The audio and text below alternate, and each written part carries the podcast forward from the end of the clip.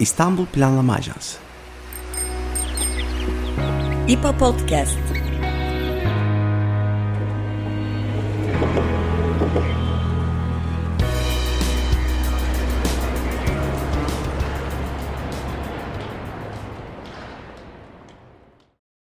Merhaba, İstanbul Planlama Ajansı tarafından hazırlanan İPA Podcast'a hoş geldiniz. Ben Elif Yıldız Kızılca. Ben Berkan Özyer. Bugün 4 Ekim Hayvanları Koruma Günü. Hayvan hakları ve hayvan refahına dikkat çekmek için belirlenen bugünün 100 yıla yakın bir geçmişi bulunuyor. Bugün e, günümüzde de hay- yaban hayatının yanı Türkiye'de özellikle sokak hayvanları konusu çok daha fazla e, ve farklı bağlamlarda tartışıldığı için özellikle hayvanları koruma konusunda e, ekstra bir başlık olarak bunun altını çizmek gerekiyor. Bu çerçevede İBA Podcast'ın bu bölümünde e, 4 Ekim Dünya Hayvan Hakları Hayvanları Koruma Günü konuşacağız. Konuğumuz Kadir Has Üniversitesi öğretim üyesi ve Dört Ayaklı Şehir Derneği üyesi Doktor Mine Yıldırım. Mine Hanım hoş geldiniz. Hoş bulduk, merhaba. Ee, hoş geldiniz Mine Hanım. Ee, öncelikle genel bir giriş adına hani bugünün özel anlamını konuşmakla başlayabiliriz. 100 yıla yaklaşan bir geçmişe sahip olan Hayvanları Koruma Günü'nün hikayesini e, sizden dinleyerek başlayabilir miyiz? Ee, Hayvanları Koruma Günü aslında 19. yüzyılın e, başından itibaren e, faaliyet gösteren, e, kendi ülke sınırları dışına ulaşıp e, uluslararası bir topluluk olarak faaliyet göstermeye başlayan hayvanları koruma e, cemiyetlerinin e, uzun yıllar süren çabalarının sonucu 1925 yılında e, Alman, e, Polonyalı, Alman bir e, kinolog olan Heinrich Zimmermann'ın e, bize hediyesi bir gün aslında. E, gün orijinal tarihi 4 Ekim olarak e, kurguladığı bir günde Berlin'de e, bir spor sarayında 5000 kişilik bir etkinlikte hayvanları korumayı ilk kez aslında dünya siyaset sahnesine bir e, toplumsal mücadele alanı olarak da ve bunun e, görünürlüğü, kitle desteğini e, çağırdığı bir etkinlikle e, dünya sahnesine çıkarmış bir e, gazeteci, bilim insanı, araştırmacı Zimmerman. E, o etkinliği 5000 kişiyi kaldıracak e, salonun, e, alanın e, uygun olmaması nedeniyle Mart ayında yapmasına rağmen 4 Ekim olarak Hayvanları Koruma Günü'nü e, ilan edilmesi de uzun yıllar e, sonunda, mücadele sonunda e, başarıyor aslında. 4 Ekim olarak bugünün seçilmesinin nedeninin e, de biraz mitolojik bir nedeni var. E, hayvanlarla konuştuğuna inanılan, hayvanlarla doğanın e, bir tür sözcüsü, doğayla bir tür konuşmayı, insanın doğayla ilişkisinin e, üzerine düşünen geleneklerin e, bir tür e, kurucu ismi olarak ya da bir tür e, ilham e, ismi kaynağı olarak bilinen e, Aziz Fransız'ın doğum günü olarak 4 Ekim günü hayvanları, dünyada hayvanların sesini dinlemeyi, sesini duymayı ve duyurmayı e, hedef haline getiren, bunun üzerine çalışan örgütlerin e, uluslararası mücadelesiyle 1925 yılından beri, resmi olarak da 1931 yılından beri kutlanan, anılan, uluslararası ta- olarak tanınan bir gün. Dediğim gibi 19. yüzyılın sonundan itibaren dünya siyaset sahnesine çıkmış ve belirli bir uluslararası e, örgütlenmede çalışan hayvanları koruma cemiyetlerinin e, faaliyetlerinin aslında en görünür olduğu e, bir tür dünyada böyle bir koruma gününün, uluslararası ölçekte bir koruma gününün ihtiyacını e, tanınır hale getirdikleri bu hayvanların haklarının tanınması taleplerine e, dile getirilen bir gün olarak tarihe geçmiş durumda. Biz de Türkiye'de de uzun yıllardır 4 Ekim e, günü e, bu hayvanları koruma e, hem hayvanları koruma düşüncesinin ve siyasetinin konuşulduğu hem de e, hem dünyada hem Türkiye'de Türkiye'ye özgün problemlerin, hayvanların yaşamını ilgilendiren problemlerin dile getirildiği, bir kez daha dile getirildiği gene hayvan hakları örgütleri ve koruma cemiyetleri tarafından bir gün olarak bugünü e, kutluyoruz diyemeyeceğim maalesef. Türkiye'de hayvan olmak çok zor. E, dünyada bu ekolojik yıkım ve iklim krizi çağında çok zor hayvan olmak ama hayvanların haklarının konuşulduğu, aktif olarak böyle bugün sizlerle olduğu gibi pek çok farklı platformda konuşulduğu bir gün.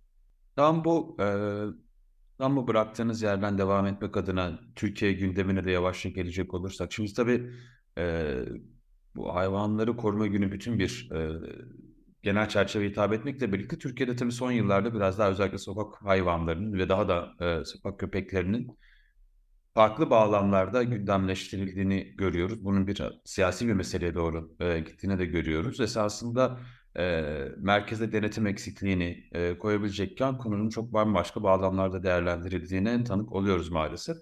E, siz tabii e, özellikle sokak hayvanları, sokak köpeklerin tarihçesini de Türkiye ve e, Osmanlı'da çalışmış bir akademisyen olarak e, sosyal hayattaki dönüşümlerini kedi ve köpeklerini nasıl özetlersiniz? Türkiye'de aslında sokak hayvanlarının e, tarihi, hikayesi, yaşamları her zaman politik. Türkiye modernleşmesine damgasını vurmuş bir mesele sokak hayvanlarının nerede yaşayacağı, insanlarla ne ölçüde ilişkilenmesi gerektiğine dair problemler. O son Osmanlı İmparatorluğu yani Osmanlı İmparatorluğu'nun son 10 yıllarına da damgasını vurmuş. Cumhuriyet'in ilk döneminde de bugün hala Cumhuriyet'in 100. yılını kutlamaya hazırlanırken konuştuğumuz e, gene maalesef diyeceğim bir kez daha e, yıkıcı politikalar eşliğinde ya da onların gölgesinde konuştuğumuz bir mesele.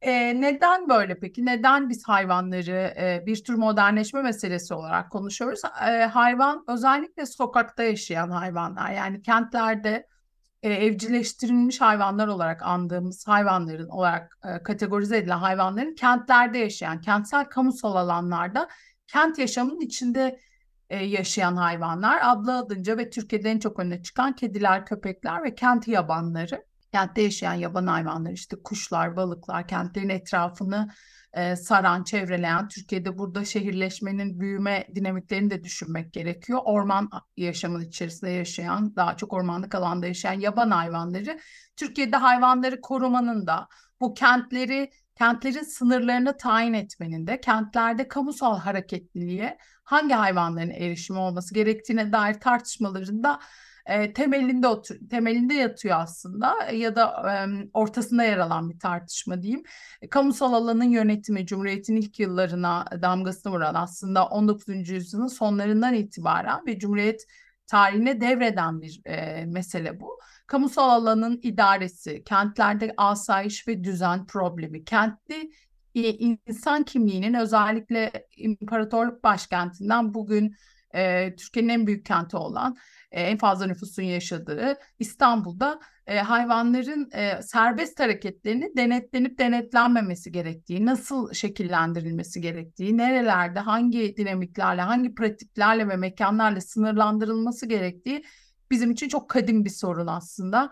E, kadim bir soru aslında bu. Şimdi bu soruyu düşünürken hayvanların nasıl e, kent yaşamında nasıl yaşadığı, nasıl yaşaması gerektiği, hayvanlara dair e, problemleri düşünürken iki e, farklı düşünce ve siyaset e, hattı ortaya çıkıyor. Bir tanesi bugün de sıklıkla e, sosyal medyada, e, günümüzde işte e, ana akım medyada da özellikle sıklıkla dile getirilen bir karşıtlık, bir kutuplaşmanın da iki tarafını oluşturuyor aslında bu gelenek. Bir tanesi e, yerel yönetimler eliyle bu hayvanların kısıtlanıp kentten tecrit edilerek kapatılmaları, dolayısıyla kamusal alanda hareketliliklerinin azaltılması, daha önemlisi insanla temaslarının azaltılmasını savunan görüş. Buna karşı olarak e, bir tür benim dip dalga olarak örgütlendiğini ve kuvvetle varlığını sürdürdüğüne inandığım yüzyıllardır aslında bu dalgadan çok daha eski ve köklü bir tarihe, kültürel tarihe dayanan İkinci bir e, karşıt güç ise hayvanların kent yaşamına adapte varlıklar olarak özellikle kedi ve köpeklerin kent yaşamı ile birlikte evrimleşmiş varlıklar olarak kentteki varlıklarını korunarak sürdürmelerini savunan görüş. Şimdi bu iki karşıt görüşün e, arasında e, aslında salınan bir tarihi var hayvanların, sokak hayvanlarının Türkiye'de. Bu o kadar kuvvetli bir e, çatışma, çarpışma ve fikir ayrılığı oluyor ki hayvanların yaşamını belirleyen en önemli dinamiklerden biri haline geliyor. Bu hayvanların kent yaşamında kısıtlanmasını gereken görüş şehir yönetiminde, yerel yönetimlerde, büyükşehir belediyeciliğinde yaygın ve egemen hale geldiğinde itlafın, kitlesel itlafın, zehirlemelerin, hayvanları toplu halde yaşadıkları yerden alıp e, sürgün etmenin, aslında zorla yerlerini değiştirmenin, onları yersizleştirmenin ve 1990'lı yıllardan itibaren de barınak adı verdiğimiz mekansal tecrit e, mekanlarına kapatılmalarının yükseldiğini görüyoruz.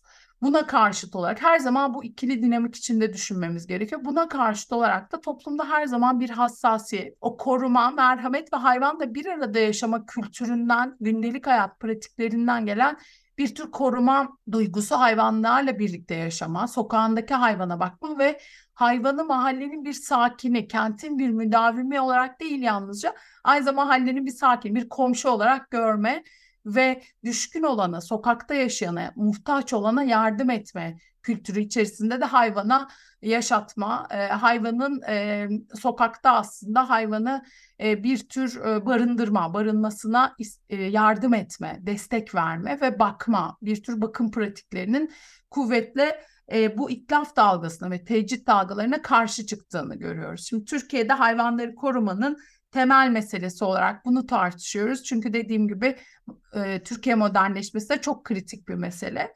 E, biz aynı zamanda yani bir not olarak şunu da söylemek istiyorum. Elbette ki yalnızca sokak hayvanları, kedi ve köpekler, evcilleştirilmiş sokak hayvanları hayvanları koruma gününün tek gündemi değil. Türkiye'de bana sorarsanız hayvanları koruma düşüncesinin 4 Ekim'de de yılın tamamında da e, ana gündemlerinden biri evet sokak hayvanları ama ikinci bir gündemde örneğin yaban hayvanlarının korunması ve avcılık karşıtı düşünce ve mücadele. Bu iki hattı söyleyebilirim ama e, dediğim gibi son son dönemde çok son derece kuvvetlenen ve öne çıkan yeni, yeniden bir itlaf dalgasının merkezi iktidar ve kamu otoritesi eliyle hayvanların kentlerden uzaklaştırılmasına dair geçtiğimiz sene Aralık ayında Cumhurbaşkanı Sayın Erdoğan'ın e, talimatıyla, e, kararıyla açıkladığı bir e, hızlanan bir süreç var. E, hayvanların yeniden toplatılması ve barınaklara kapatılması süreci.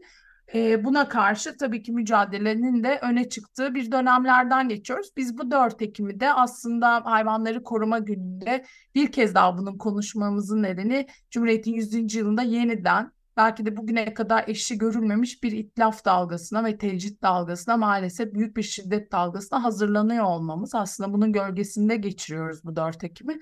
Bunu da söylemek isterim. Ee, yani aslında az önce bahsettiğiniz bu kapatma ve birlikte yaşama hali sanırım bunu en net bir şekilde gördüğümüz köpekler oluyor. Yani bugün gelinen noktada denetimsizliğin ciddi bir nüfus artışına neden olduğunu ve iyice kontrolün kaybedildiğini görüyoruz. Peki günümüzdeki köpek gündeminin e, siyasi ve sosyolojik bağlamını nasıl görüyorsunuz?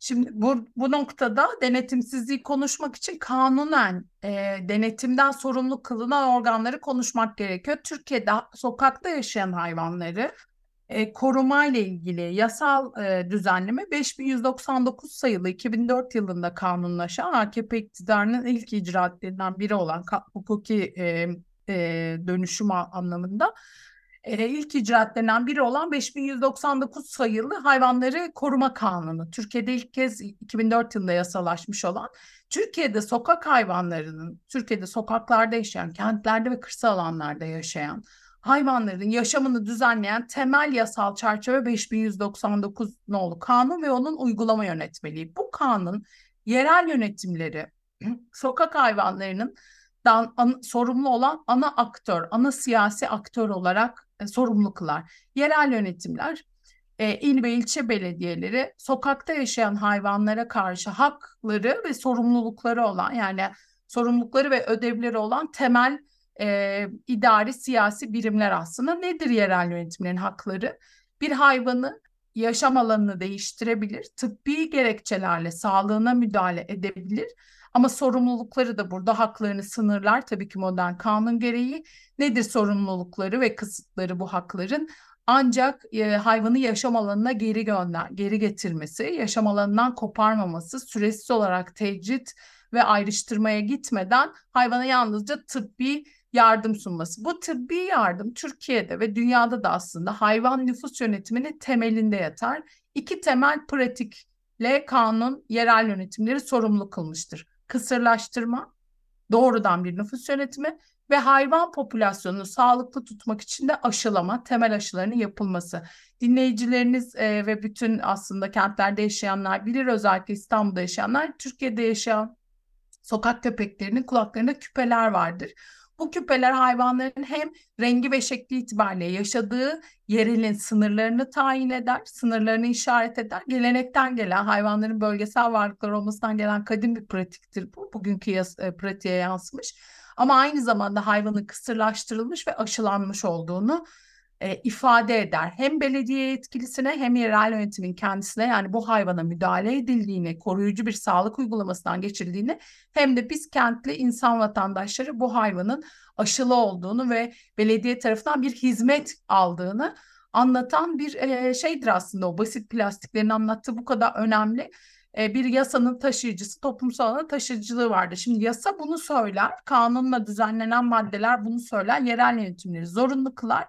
Peki pratikte nasıl oluyor? Pratikte maalesef e, bu hayvan sağlığını korumak için hayati öneme sahip olan bu iki uygulamanın e, aksatıldığını görüyoruz. Pek çok ilçe belediyesinde veterinerlik hizmetlerinin olmadığını biliyoruz. Bırakım ve kısırlaştırma ve aşılama uygulamasının bir veteriner hizmetleri biriminin oluşmadığını, oluşturulmadığını, buna kaynak ve bütçe aktarılmadığını görüyoruz. Şimdi denetimsizliğe gelene kadar zaten kurumsal altyapının yaşatmaya yönelik kurumsal altyapının oluşturulmadan doğrudan e, bakım ve sağlık hizmeti sunmayan belediyelerin bile barınak açma hazırlığında olduğunu görüyoruz. Yani bir yerdeki hayvan nüfusunu kontrol etmek ve iyi şekilde yaşatmak istiyorsanız yapmanız gereken şey yüzyıllardır dünyanın her yerinde bu böyle kısırlaştırmak ve aşılamak. Şimdi Türkiye'de bunun medikal ve kurumsal altyapısı oluşturulmadan tecritin altyapısına yatırım yapıldığını görüyoruz. Maalesef e, özellikle son 20 yıldır Türkiye'de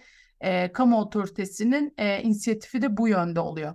Bu işin idari ve siyasal kısmı. Bu meseleyi toplumsal olarak daha da e, büyük bir sorun haline getiren ise kanundaki temel hayvanların haklarına, e, müdahaleleri, hayvanların yaşamlarını etkileyen müdahalelerin herhangi bir cezayı e, kısıtla karşılaşmaması adlı adınca hayvanlara yönelik şiddetin ve her türlü ihlalin gerek kamu otoritesi, yerel yönetimler, belediyeler, veteriner hizmetleri eliyle gerekse sivil vatandaşlar tarafından oluşan hayvanlara yönelik hak ihlalleri, şiddetleri, özellikle sistematik olan işgal, yıkıcı faaliyetlerden bahsediyorum.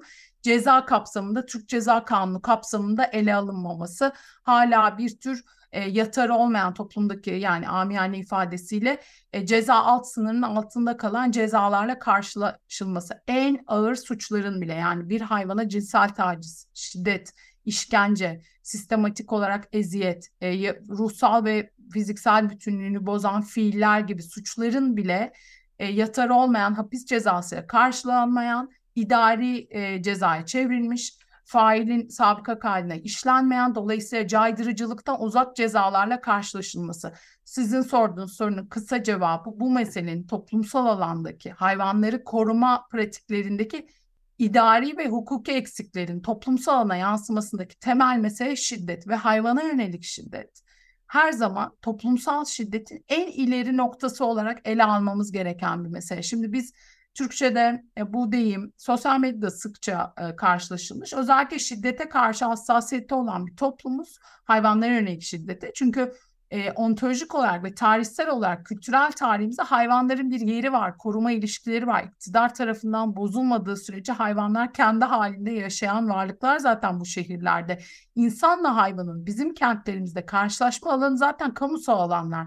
Evcil hayvan bakımı yani hane içinde hayvan bakımı zaten daha sonraki dönemde 1940'larda 50'lerden itibaren bugün anladığımız anlamda bir evcil hayvan bakımı pratiklerinin oluştuğunu görüyoruz. Asli olan ve ilksel olan hayvan ve daha yaygın olan ve egemen olan hayvana sokakta bakmak, hayvanın sokaktaki varlığı.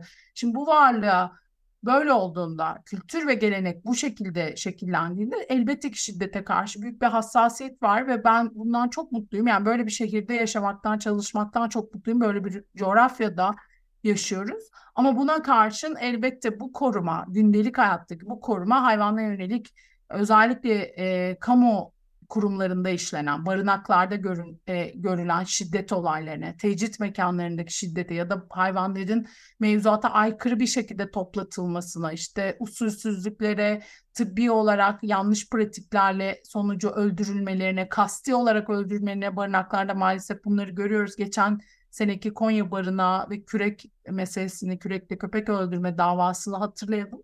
Bütün bunları aslında yaygınlaştıran ve ne yazık ki ne yazık ki çok çok üzülerek söylüyorum e, bir tür bizim e, toplumda kanıksanmasına neden olan artık kanıksanmasa bile ya bu fazla bir ifade olur ama bu e, şiddet olaylarının neredeyse rutinleşmesine, şiddet haberlerinin rutinleşmesine neden olan da bu cezasızlık. Yani hayvana yönelik şiddetin kurumsal kamu kaynaklarıyla kurulan kurumlarda ve kamu otoritesi tarafından bunun altına özellikle çiziyorum. Hem kurumlar tarafından hayvanın bakımından sorumlu olan kurumlarda işlenen şiddet hem de bireysel olarak şiddetin cezasız kalması şiddeti yaygınlaştıran, şiddeti bir şekilde e, toplumda gerçek ve yaygın bir sorun haline getiren bu cezasızlığın ta kendisi aslında. Türkçe'de amiyane olarak kullanırız. Bu hassasiyetten gelen bir ifade vardır. İşte hayvana bunu yapan insan neler yapamaz.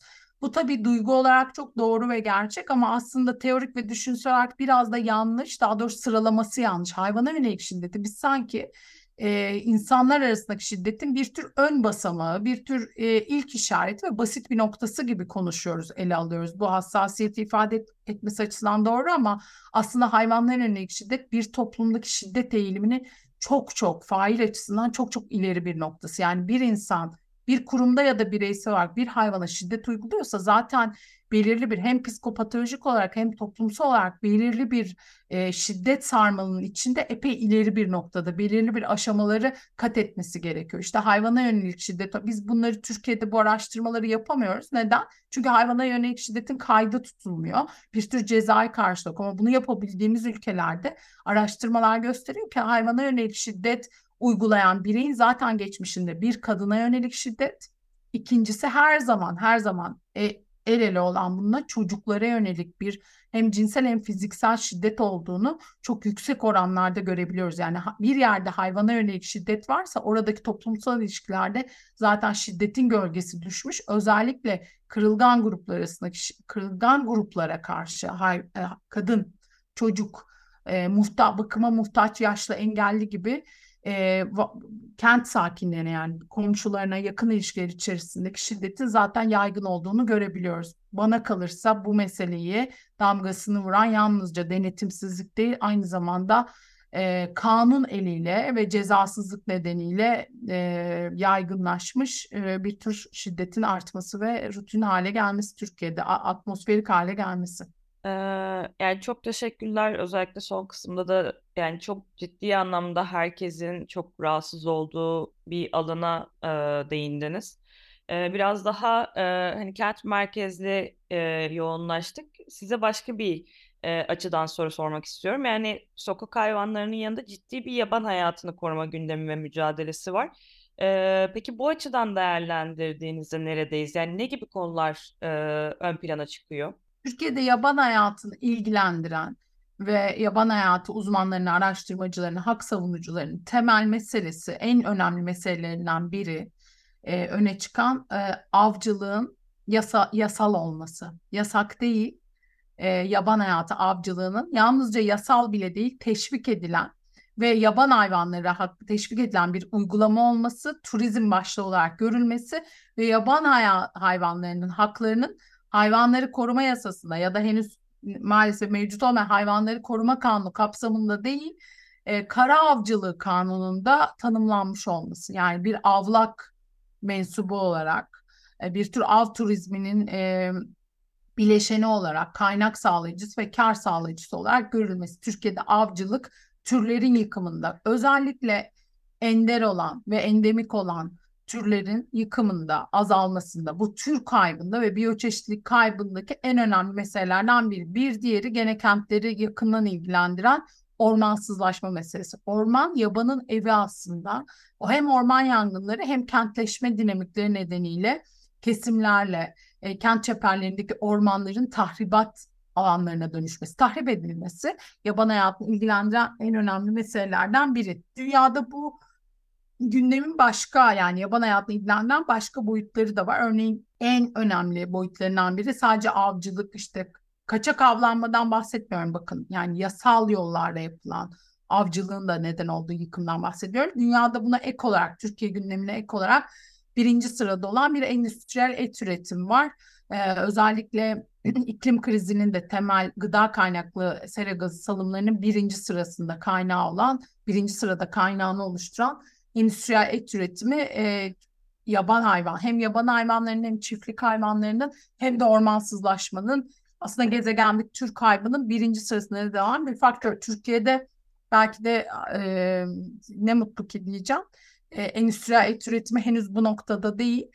O yüzden yaban hayatı mücadelesine ana çıkan, e, öne çıkan ana e, dinamiklerden biri değil ama avcılığın Türkiye'deki yaban hayatında dediğim gibi en önemli e, problem olduğunu biliyoruz. Her yıl bakanlık tarafından, Tarım Bakanlığı tarafından işte av komisyonları ihaleye çıkılan özellikle e, koruma altında olması gereken türlerin işte kızılgeyik bunlardan biri, alageyik bunlardan biri, yaban domuz türlerinin vesaire ihale karşılığı e, av listelerinin açıklandığı, av ihalelerinin açıklandığını biliyoruz. Bu çok ciddi bir problem tabii ki. Yani bir yaban hayatı gerekçesi, bunu yaparken bakanlığın gerekçesi yaban hayatında popülasyon kontrolü. İşte fazla üreyen hayvanları fazlasını tırnak içerisinde hayvanları bir doğal rezerv ve stok olarak gören e, mantığın bir uzantısı bu anlayışın bir uzantısı aslında fazlasını öldürülmeye yani bireysel silahlanma yönü sayesinde e, bu bireysel silahlanmanın teşvik edilmesi sonucu alınan av silahlarıyla öldürülmesinden bahsediyoruz. Bunun için ihaleye çıkılmasından bahsediyoruz.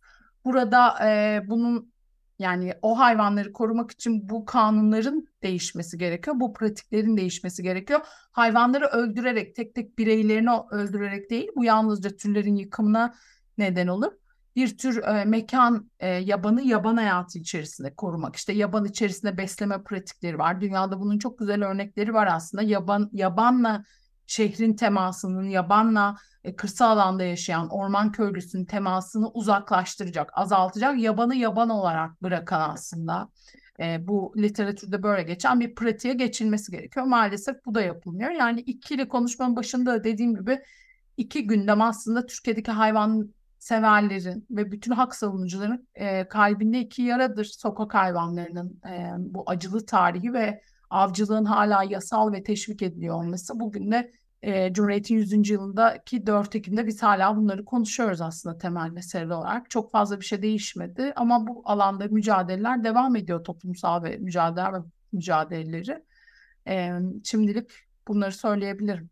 Son olarak şunun da e, konuşmamız gerektiğini düşünüyoruz. Özellikle tabii tarifi mümkün olmayan bir e, acı da yaşadık bu sene 6 Şubat depremlerinden sonra.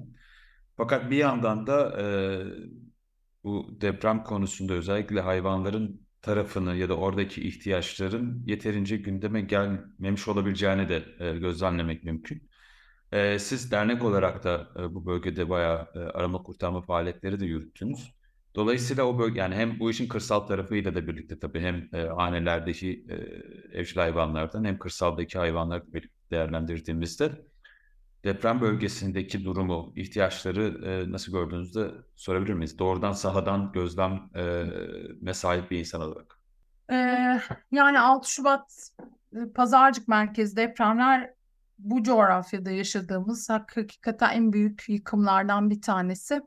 Sayıların çok çok hani manipüle edildiği bir dönemde e, resmi rakamların çok ötesinde e, kardeşimizi, arkadaşımızı, komşumuzu, e, yurttaşımızı e, ve bölge itibariyle de pek çok sığınmacının öldüğünü biliyoruz. E, on binlerce çocuğun kayıp olduğunu konuşuyoruz. Sayısız hayvanı da hem kentte yaşayan e, sokak hayvanlarını hem evlerde yaşayan hayvanların da enkaz altında kaldığı, e, yıkım sonrası, deprem sonrası bütün o e, imkansızlıklar içerisinde işte desteği götürülmemesi, su ve gıda kaynaklarının ulaştırılmaması e, gibi sorunlarla pek çoğunu da deprem sonrasında kaybettiğimize biz tanık olduk. Biz Dört Ayaklı Şehir Kent Doğa Hayvan Çalışmaları Derneği olarak İzmir depreminden aslında 2021 yılında İzmir'de gerçekleşen İzmir depreminden sonra bir afet koordinasyonunun altyapı çalışmasını oluşturmuştuk. Türkiye'de daha bebek adımlarıyla olan yani her depremde her afette 99 depremini de hatırlayanlar vardı. Erzincan depreminde her e, depremde biz e, hayvanlar çıkarılır, kurtarılır. E, o kurtarma çalışmasının kapasitesiyle orantılı olarak aslında enkazın başında olan arama kurtarma ekibi canlı olan e, canlı ya da cansız herhangi bir bedene ulaştığında çıkarır bunu.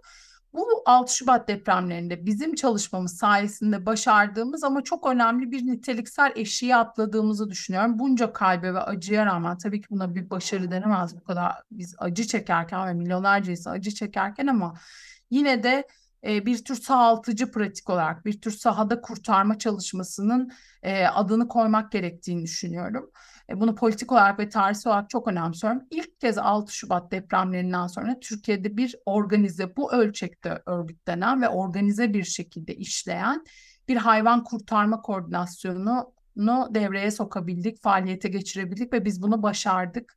E, bugün 8. ayını e, ta, neredeyse tamamlayan bir çalışmada biz 421 kediyi yalnızca canlı olarak çıkardıklarımız ve tedavi edebildiklerimizi sayacağım. Maalesef canlı olarak çıkaramadığımız ya da yaşatamadığımız hayvan sayısı çok fazla. 421 kedi, 169 e, köpek, 3 tane kuş, 3 tane de hamster'ı e, yaşatabildik. Bunların tamamı bu saydığım rakamlar bakıma muhtaç ve çok büyük çoğunluğu da ailelerini kaybetmiş yani birinci derecede bakımını kaybetmiş hayvanlar. Peki nasıl yapabildik bunu? Deprem bölgesindeki eksikleri tespit ederek bir tür planlama çalışması burada çok önemliydi.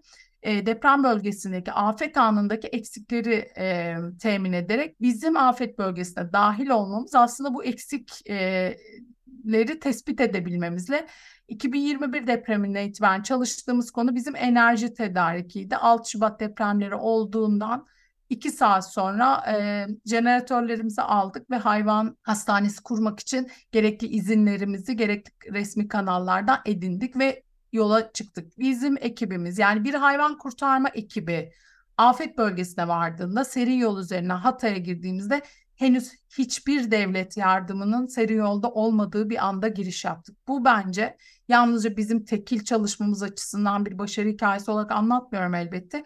İnanılmaz bir müdahale anı. Neden, nasıl yapabildik bu müdahaleyi? Yalnızca eksik e, ihtiyaç tespiti değil, aynı zamanda sahada olma. Hayvanlar bakın, kentteki hayvanı yerini düşündüğünüzde ve ona dair bir çalışma yaptığınızda kente müdahale etme, koruyucu ve iyileştirici müdahale etmede inanılmaz bir fırsat edinebilmiş oluyorsunuz. Pek çok hayvan hakları grubu, örgütü, dayanışma içinde çalıştığımız pek çok paydaşımız bu konuda maalesef geri kaldı. Çünkü saha çalışması yoktu. Saha üzerinden yaptığınız yani yereldeki ihtiyacı bildiğinizde müdahale etme şansınız da oluyor. Biz yatay e, kısaca özetlemem gerekirse bir yatay koordinasyon modeliyle ve uzmanlıklar e, ışığında ilerleyen yani yalnızca böyle dikeyden merkezi olarak örgütlendiğimiz bir dernek olur. Her illerde varsa böyle bir kapasitesi, şubesi olur, sonra federasyon olur vesaire değil.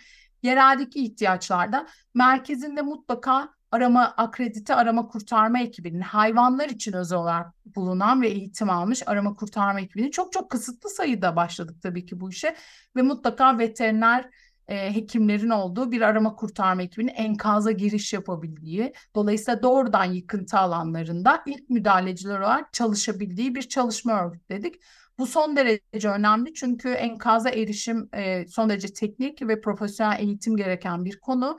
Daha sonrasındaki arka plan, geri plan çalışmasıyla yatay e, bir çalışmayla itfaiyeciler, belediyelerin itfaiye birimleri, motokuryeler, dağcılık kulüpleri, hemşireler, sağlık çalışanları, ilk yardım bilen e, hava yolları çalışanları size sayamayacağım kadar, aklınıza gelmeyecek kadar e, ya daha doğrusu hepimizin gündelik hayatında olan ama son derece farklı iş kollarından gelen insanlarla bir tür enkazdan çıkarıp biz bu çalışmayı enkazdan hayata e, çalışması adını verdik.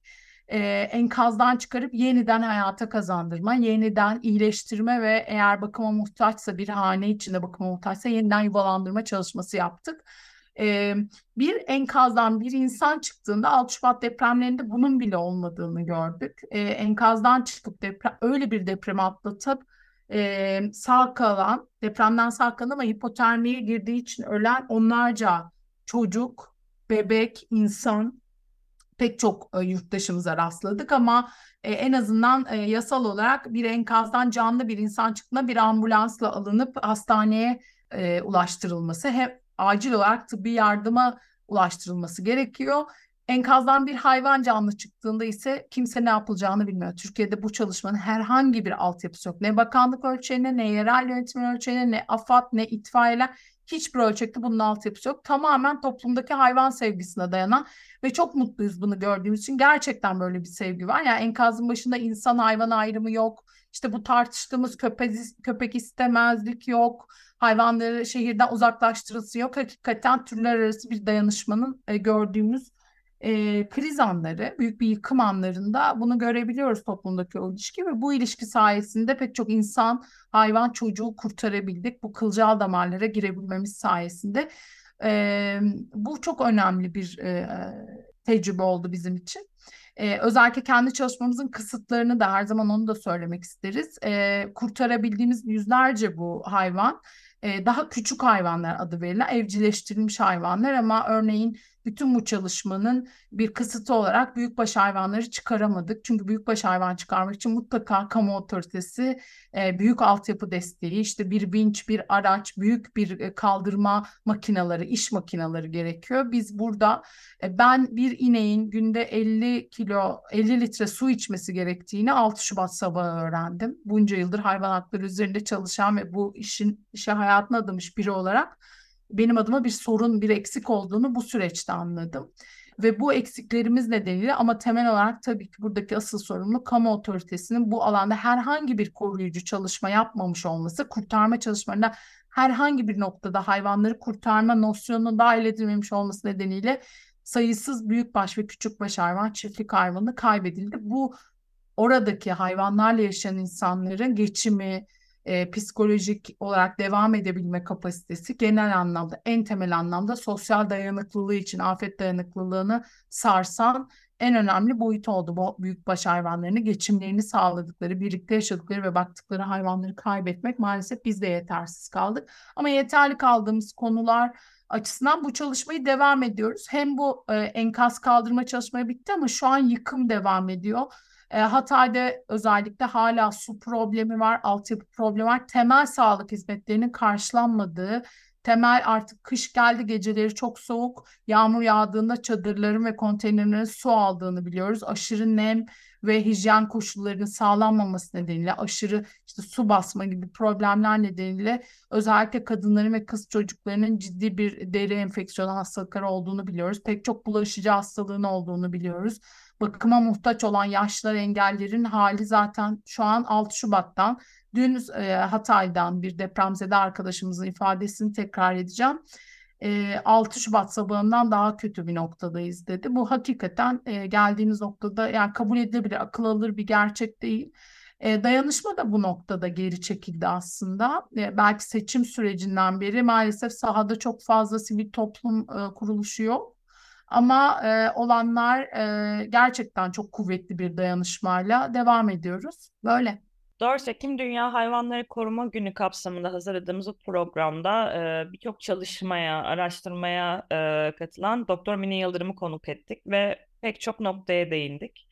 E, programı kapatmadan önce aslında e, Mine Hanım'la da konuştuğumuz birçok şeyin e, üzerinden de bazı temennilerimizi iletmek istiyoruz. Yani insanlar yani biz çoğalırken dünyayı paylaştığımız canlıların sayısı e, giderek azalıyor. E, ülkelerin sadece gelir kaynağı gördüğü için canlıların yaşam alanlarını tahrip etmemesi, e, gerekli koruma ilkelerini uygulaması gerekiyor. E, tür özelinde çalışmaların artması lazım.